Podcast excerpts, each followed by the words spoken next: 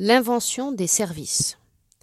Anani, 7 septembre 1303. C'est dans cette petite ville tranquille du Latium que les sbires de Guillaume de Nogaret, le factotum de Philippe le Bel, et de son complice italien Sciarra Colonna sont venus terroriser physiquement le pape Boniface VIII, coupable de ne pas se plier aux desiderata du roi de France, voire envisager son excommunication. Cet épisode sacrilège va s'étendre sur trois, trois jours d'humiliation, de menaces et de pression continuelles, de telle sorte que rentré à Rome, Boniface mourra un mois après seulement. Conçu comme une opération de commando destinée à plier le souverain pontife aux volontés de Philippe le Bel, le coup de force a été précédé d'un travail de repérage effectué par des intelligences locales, en l'occurrence les nombreux ennemis italiens de Boniface. On ne connaît pas les détails techniques de sa préparation.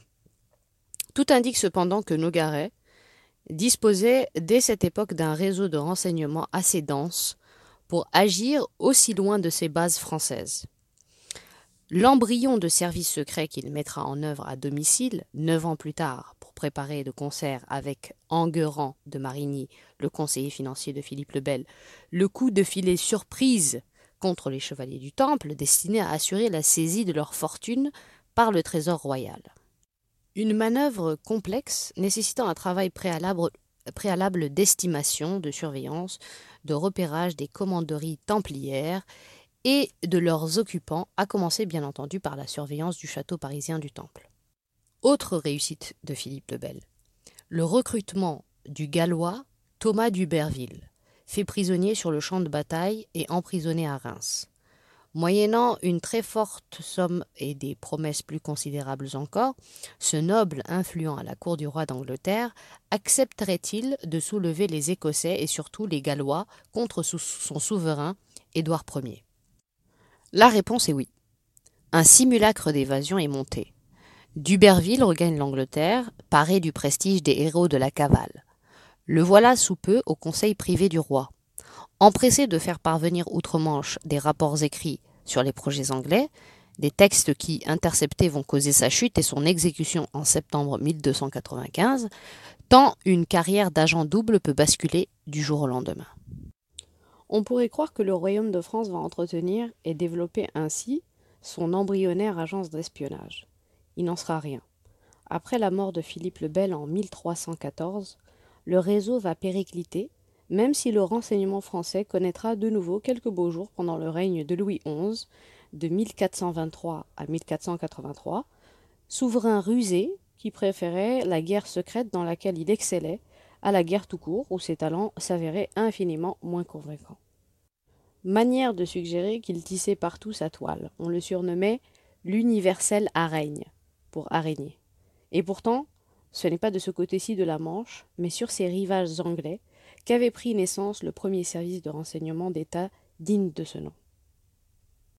La préhistoire de l'intelligence service.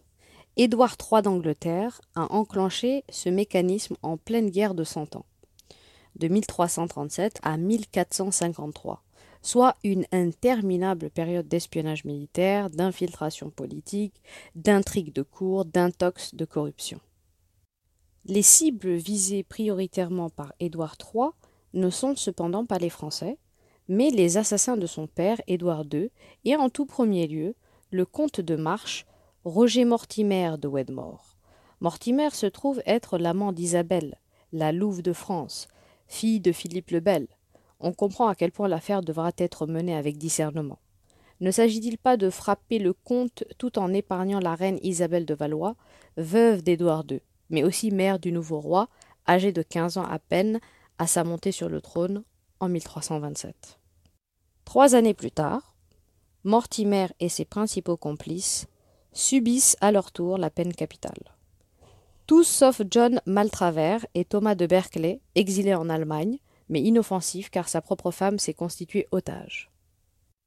Sans oublier Thomas de, de Gournay, réputé détenteur de secrets compromettants et dont on a perdu la trace. Le bruit court qu'il serait sur le continent, ce qui inquiète fort le jeune souverain d'Angleterre. Et si Gournay allait raconter ce qu'il sait au roi de France Philippe VI de Valois? Mort ou vif, on doit le retrouver à tout prix. Édouard III choisit alors la méthode de la contre-mine. Il embauche des agents secrets et les constitue en groupes structurés. Sa façon de prendre date. Comme l'écrira sept siècles plus tard l'historien britannique M. G. Richings, autant qu'on peut en conclure par les registres du Trésor royal, c'est là le premier exemple d'un système organisé de contre-espionnage ou de services secrets à la cour d'Angleterre et pour des buts autres que, que militaires. Trois conseillers supervisent cette lointaine ébauche des actuels MI6, le Secret Intelligence Service, équivalent de notre Direction générale de la sécurité extérieure, la DGSE, et le British Security Service, celui de notre Direction générale de la sécurité intérieure, la DGSI, Sir Robert de Montacute, l'évêque John de Stratford et John de Walwyn, bientôt très actif à Avignon, comme émissaire secret auprès du pape, le français Jean XXII. Comptons aussi avec le comte italien Nicolino del Fiesco, enlevé par les Français à Avignon, puis libéré sous la menace d'une excommunication papale, avec le sergent d'armes Gilles Spain, ou Spain, avec les chevaliers William de euh, Cornwall et William de Twinge, qui mènera la mission à bien en 1333, en ramenant d'Italie la dépouille de Gournay. L'Italie où justement une autre forme d'agence secrète voit bientôt le jour, toute différente dans ses objectifs. Les confidents de Venise. L'inconnu pénètre dans le palais ducal et gagne la salle de la boussole, antichambre du tout-puissant conseil des dix qui gouvernent d'une main de fer la sérénissime République de Venise. Les jambes flageolantes, il vérifie que personne ne l'observe. Puis d'un geste vif, glisse une feuille manuscrite pliée en quatre dans la bouche du lion, aussi appelée mais toujours à mi-voix bouche de la vérité. Cette boîte à lettres, très spéciale, sert de réceptacle aux missives de dénonciation adressées en toute humilité à nos seigneurs les inquisiteurs d'État. Celles-ci sont relevées, classées, déchiffrées si besoin est, analysées, enfin, et transmises à qui de droit. La bouche du lion constitue une source de renseignements privilégiés de la police politique et du contre-espionnage vénitien. Outre les anonymes soucieux de régler des comptes euh, pendant avec leurs familiers, leurs voisins ou leurs concurrents, des agents plus professionnels de la Sérénissime République ces confidents y déposent leurs rapports à destination des inquisiteurs d'État. Inquisiteur, le mot même prête à confusion. S'agirait-il de quelques nouvelles moutures de l'inquisition de l'Église chrétienne visant les suspects d'hérésie? Pas du tout. Les inquisiteurs de Venise n'ont rien de religieux, ce sont des patriciens, sélectionnés dans le plus grand secret parmi les membres du Conseil des Dix. Au nombre de trois, ces maîtres absolus en matière d'espionnage et de contre-espionnage actionnent le très dense réseau des confidents. Leurs prérogatives sont singulièrement étendues. Ainsi, les inquisiteurs de l'État peuvent-ils faire incarcérer ou exiler toute personne réputée ennemie de Venise? Dans des cas jugés plus graves, ils décrètent ni plus ni moins la peine de mort. S'ensuivent des assassinats à la dérobée, les corps des victimes étant jetés dans les eaux du Grand Canal. Ces basses œuvres de répression sont l'apanage du Messer Grandet et du capitaine Grandet, bras armés de la Sérénissime, qui à leur tour commandent la petite troupe de sbires, geôliers et tueurs experts au poignard et même au poison. Les sbires vénitiens prennent aussi en filature les voyageurs, fouillant leurs chambres à l'auberge et surveillant leurs contacts locaux. Le tout dans le plus grand secret, autant dire que nous voici en présence d'une structure, renseignement, contrôle, arrestation, liquidation physique des plus élaborés. Une structure qu'enveloppe un nuage de mystère. Que craignent les inquisiteurs de l'État? Les menées politiques subversives, bien entendu, mais avant tout les indiscrétions économiques. Venise, dont la fortune est fondée sur les négoces et non sur la puissance militaire, doit préserver à tout prix ses secrets commerciaux dans le même temps qu'elle s'emploie à percer ceux des autres. Les marchands de la Sérénissime, qui ne révèlent à personne les itinéraires qu'empruntent leurs galères ou leurs caravanes, brûle en effet de découvrir les plans et les routes de la concurrence. C'est la raison pour laquelle les inquisiteurs disposent d'un service permanent de déchiffrage des courriers entrants ou sortants avec une prédilection pour les correspondances des voyageurs trop curieux, vus comme des agents, des ennemis, des agents ennemis potentiels. Les confidents de Venise ne limitent pas leurs activités au seul territoire de la République. On les trouve à l'œuvre dans tous les grands ports d'Europe et du Levant À eux la tâche stratégique de surveiller les mouvements de navires marchands étrangers, de déterminer l'origine, la nature la destination, la route suivie, l'importance de leur cargaison. À eux d'en référer au Conseil des dix par le biais des rapports détaillés, et s'il le faut, codés. Très en avant sur son temps à l'apogée de la Sérénissime, au milieu du XVe siècle, le dispositif de renseignement et de contre-espionnage commercial vénitien anticipe ainsi ceux qui se développeront au cours des siècles suivants, en Angleterre notamment. Avouons même que, dans sa complexité et son mépris des règles élémentaires du droit, il préfigure aussi l'appareil de renseignement économique et de puissance du XXIe siècle, pas toujours soucieuse des libertés individuelles. La reine vierge et ses hommes. William Shakespeare fit partie de cet embryon de ce service secret, croit savoir certains. Et de façon plus documentée, cet autre auteur dramatique, Christopher Marlowe, poète et mauvais garçon probablement, recruté dès ses vingt ans en 1584 à l'université de Cambridge et tué neuf ans plus tard au cours d'une mission, lors d'une risque dans une taverne. Le fait est que le règne d'Élisabeth Ier, de 1558 à 1603, devait marquer une nouvelle étape dans la longue maturation de l'intelligence service. La Reine Vierge, son surnom, sut en effet rassembler autour d'elle une équipe réduite mais stable de conseillers sous la houlette d'abord de William Cecil, baron Burgley, son secrétaire d'État quarante années durant, un homme connu pour son honnêteté, sa compétence en matière politique et économique, mais aussi dans le domaine secret. Voici à titre d'exemple autorisé ce que M. J. Richings dira en 1933 du mode élisabétain de fonctionnement. Cécile ne se fiait pas à ses commis. Il tint à diriger lui-même le fameux service de chiffrement et de déchiffrement qu'imposait la méthode double d'Élisabeth. La reine, Cécile et le trésorier Paris, devenu chevalier, inaugurèrent à eux trois une nouvelle politique consistant à entretenir un service permanent et confidentiel de renseignement, indépendant de celui du conseil privé qui dirigeait le service depuis Thomas Cromwell. Ce fut un nouveau pas en avant dans l'évolution du service secret de la couronne. Un service bientôt baptisé Défense de l'État, dont Francis Walsingham, un protégé de Cécile, va prendre à son tour les rênes. Linguiste de talent, d'où sa compétence en matière de chiffrement et de déchiffrement, dont nous aurons à traiter, Walsingham, agent de service euh, depuis 1568 euh, au moins, exerce un an plus tard les difficiles fonctions d'ambassadeur à Paris.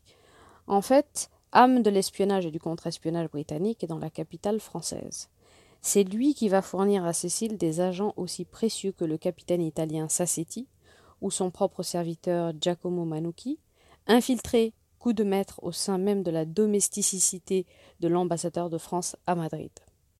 Ces réussites attirent sur lui l'attention de la reine, de telle sorte qu'en décembre 1560, ce jeune homme de trente ans, désormais chevalier, prête serment devant le Conseil royal privé, jurant de se montrer à l'avenir bon et loyal conseiller de Sa Majesté.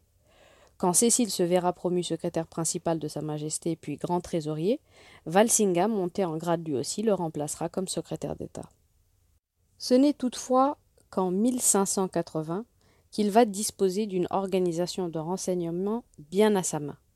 Aux hommes de confiance de Cécile, John Lee, son espion personnel, le catholique Anthony Standen, alias Pompeo Pellegrini, ou Thomas Earle, petit noble vénal lié par sa famille aux rebelles de Nordum euh, Berland, qu'il a trahi, se superposent dès lors les recrues personnelles de Walsingham. Nombreuses, celles-ci forment une équipe multinationale à direction anglaise.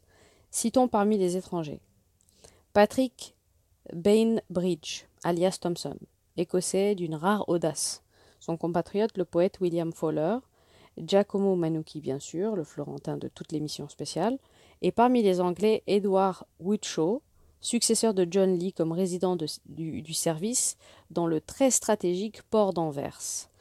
Nicolas Ousley, son homologue à Malaga, un des hommes les plus habiles que j'ai connus, dira Walsingham, Thomas Randolph, en poste à Édimbourg, et le docteur Wilson, opérant lui aux Pays-Bas.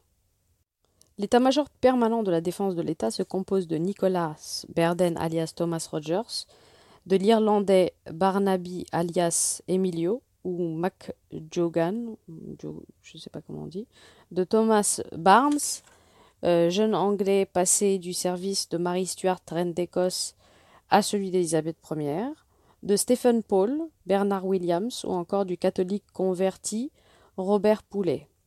Des hommes que leur chef rémunère sur sa bourse dans l'attente, pas toujours satisfaite, d'un remboursement par le Trésor royal des frais engagés.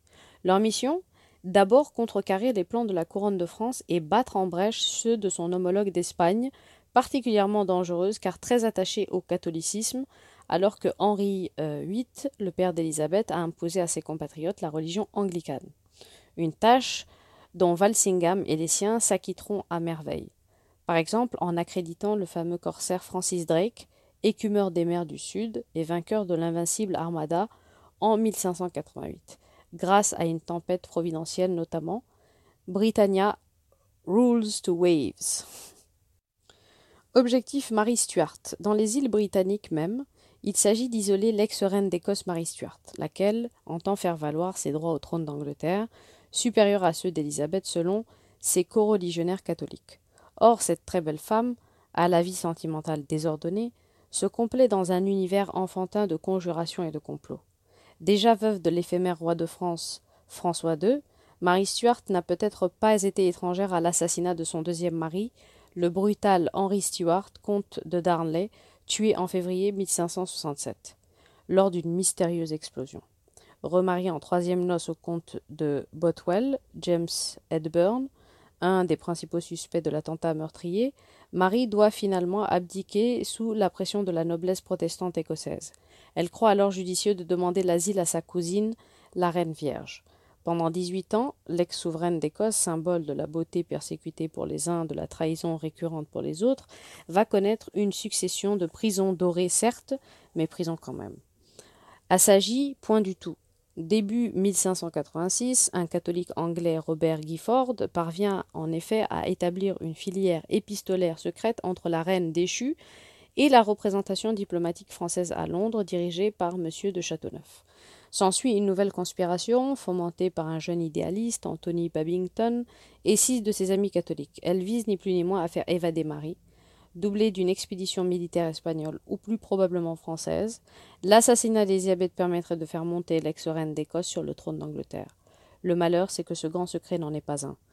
Gifford ayant proposé dès le début à Walsingham ses services en qualité d'agent double, résultat, la correspondance clandestine entre Mary Stuart et Babington atterrit dans son intégralité sur le bureau du chef de la défense de l'État, lequel fait casser le code de Marie, un alphabet chiffré doublé de mots de code, par son maître cryptanalyste, le polyglotte Thomas Felipes.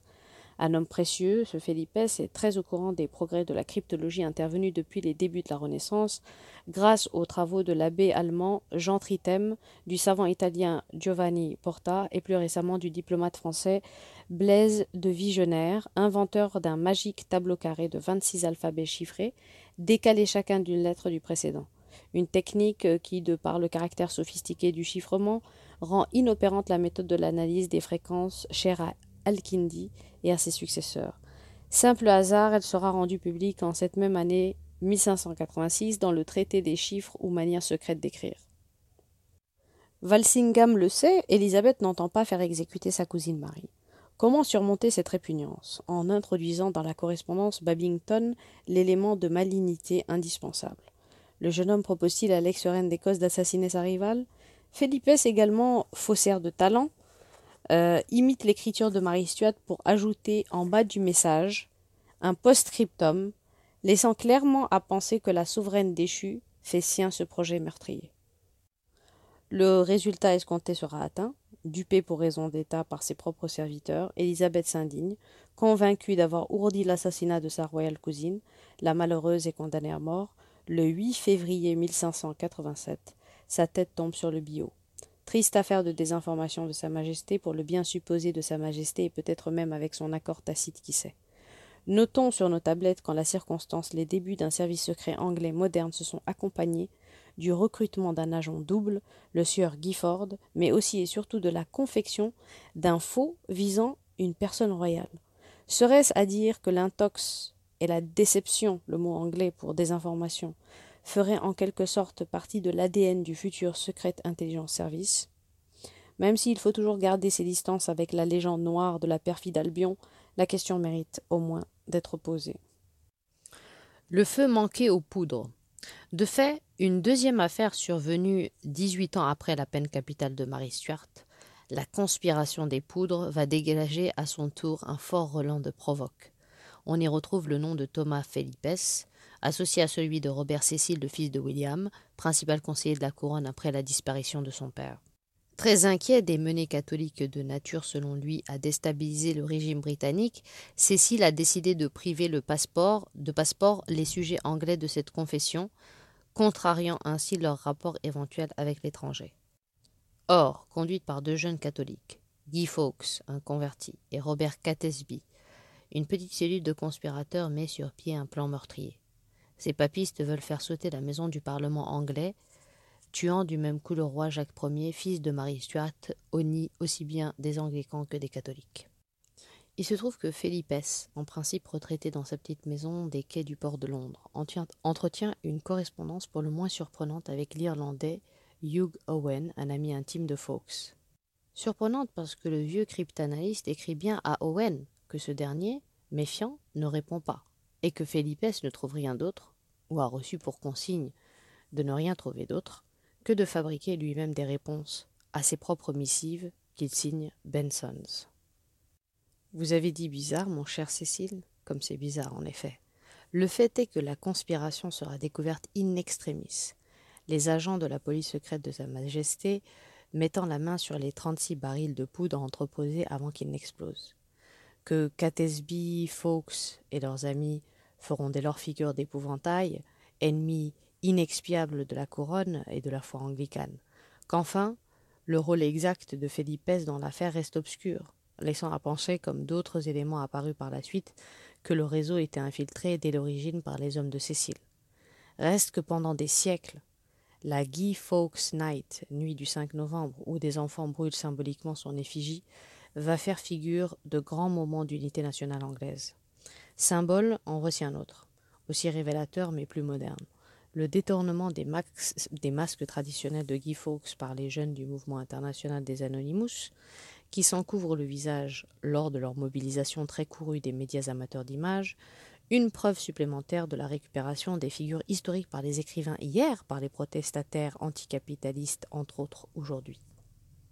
Témoin, Charles de Batz de Castelmore, comte de Montesquieu d'Artagnan, de 1615 à 1673, un des spécialistes intrigues et actions, ou si vous préférez KPEP, les plus célèbres de l'histoire littéraire, puisqu'il devait inspirer le personnage de D'Artagnan à Alexandre Dumas, père et à son documentaliste co-auteur Auguste Maquet. De l'histoire tout court aussi, puisque Charles de Batz, officier des gardes françaises et des mousquetaires, œuvra à cheval, si l'on ose dire, entre ce règne de Louis XIII et celui du roi Soleil, dans le cadre de plusieurs missions secrètes pas forcément reluisantes, par exemple l'arrestation en septembre 1661 du surintendant Nicolas Fouquet, disgracié par le souverain. Par souci de commodité ou par lubie, Dumas et Maquet ont situé l'intrigue des trois mousquetaires sous Louis XIII. Or, à cette époque, c'est François Leclerc du Tremblay, alias le père Joseph, qui surtout entre 1630 et 1635 fut l'homme de la diplomatie secrète et du renseignement du cardinal de Richelieu. Son, éminence grise, selon l'expression que sa qualité de religieux couleur de muraille devait inspirer à la langue française. Contrairement à l'idée reçue d'un duo sans faille, cet homme à la forte personnalité désapprouvait le pragmatisme de son maître en matière de religion. Lui recrutait les agents de son réseau parmi ses frères des anges, Capucin d'abord, à l'image de son bras droit, Ange de Mortagne, de Kerver alias le père Hyacinthe de Paris, de Jacques Faure alias Léonard de Paris, du père Rudolf en Allemagne, des religieux membres d'ordres catholiques différents aussi aux Pays-Bas, un frère minime, le père Charles, en Espagne le père dominicain Guillaume Courtet, alias Fray Thomas de Santo Domingo, en Angleterre un oratorien, le père Foster, une palette très différenciée, on le voit.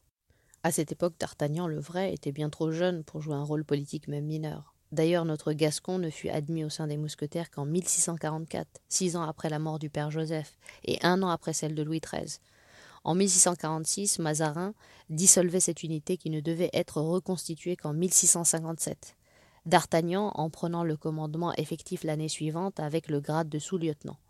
Aventureux, mais moins tout de même que le personnage de fiction qu'il a inspiré, il trouva une mort de mousquetaire le 26 juin 1673 lors du siège de Maastricht.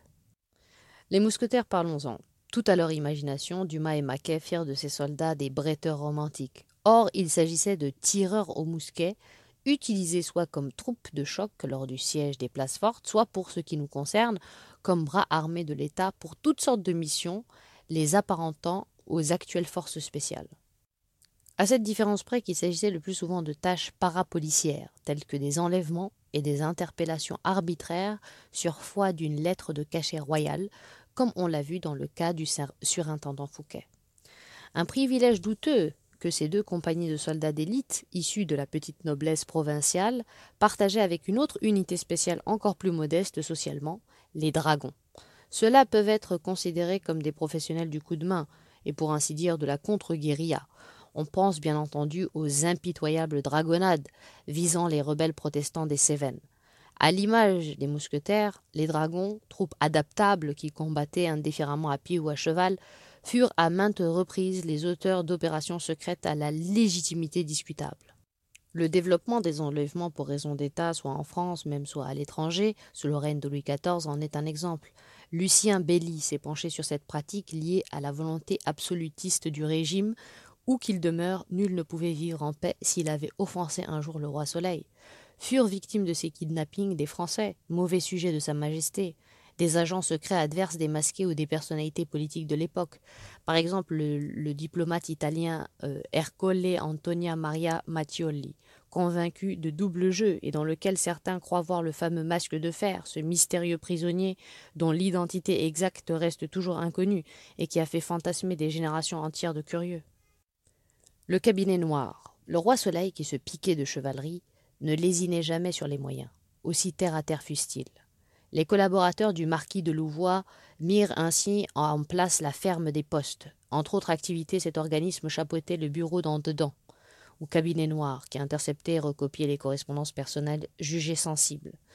Gardons en tête ce qui s'est dit au chapitre précédent l'existence des rapports étroits entre qualité des services postaux et centralisation du renseignement. Le contrôle du courrier par le cabinet noir n'était pas seulement politique, il s'étendait aussi à la correspondance militaire, qu'il fallait préserver à tout prix dans le cadre de grosses opérations coordonnées mettant en branle des armées entières. Louis XIV, on le sait, aimait beaucoup la guerre, défaut majeur qu'il reconnut d'ailleurs sur sa fin. Les royaumes voisins de Prusse, d'Autriche, d'Espagne et d'Angleterre n'étant guère plus délicats, le chiffrement de la correspondance secrète s'imposait. En ce temps-là, les cryptologues de génie étaient français. Les Rossignols, Antoine le Père, né en 1600, et Bonaventure, le fils, furent donc chargés de bâtir puis de maintenir deux systèmes cryptographiques d'importance hiérarchisée. Le petit chiffre pour les communications à caractère simplement confidentiel et le grand chiffre pour les messages ultra secrets. Anobli, Antoine Rossignol des Roches s'établit en 1630 dans la maison de maître du domaine de Juvisy-sur-Orge, qui sert à présent d'hôtel de ville à cette commune de la région parisienne. Louis XIII se déplaça à plusieurs reprises pour visiter son chiffreur, marque d'estime plutôt rare. Après la construction du château de Versailles, les Rossignols y travailleront en alternance avec Juvisy. Réputé impénétrable, le grand chiffre, l'était bel et bien, dans les conditions de l'époque du moins, à telle enseigne que ses secrets de fabrication et son mode d'emploi devaient disparaître en même temps que Bonaventure, leur dernier détenteur. À partir de 1890, euh, c'est à partir de 1890 euh, seulement qu'un as de la cryptologie française, Étienne Bazery, allait parvenir à mettre au clair une série de lettres datant du règne de Louis XIV et cryptées selon le chef-d'œuvre des Rossignols. Impressionnant. Même y a quelques minutes de passage aux moulinettes informatiques d'aujourd'hui suffiraient à rendre ces textes intelligibles. Le père et le fils affrontaient, il est vrai, de redoutables adversaires, en les personnes de leurs homologues et rivaux anglais, le grand mathématicien John Wallis puis son petit-fils. Professeur à Oxford né en 1616, John Wallis fut le briseur de code en chef de John Turlough, patron des services secrets du Lord protecteur d'Angleterre, le régicide Oliver Cromwell, et à ce titre digne continuateur de Francis Walsingham dans le double domaine du renseignement interne et du renseignement externe. Après la mort de Cromwell en 1658, le retour de la monarchie en Angleterre et l'éviction consécutive de Turlough, Wallis, travailleur inlassable, devait s'illustrer trois décennies encore au service secret de la couronne britannique. Par exemple, en 1689, en décryptant une correspondance plus que confidentielle entre le roi de France Louis XIV et son ambassadeur en Pologne. Le grand briseur de code disparaît en 1703, onze ans après son redoutable vis-à-vis, Antoine Rossignol.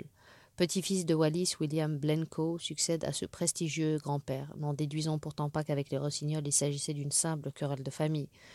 Quand Blencowe met fin à ses jours, dès 1712, un jeune ecclésiastique s'emparentait avec ses deux compatriotes, Édouard Willis, reprend le flambeau. À cette date, le grand chiffre français s'est déjà perdu dans les limbes, d'où Basery le tirera deux siècles plus tard.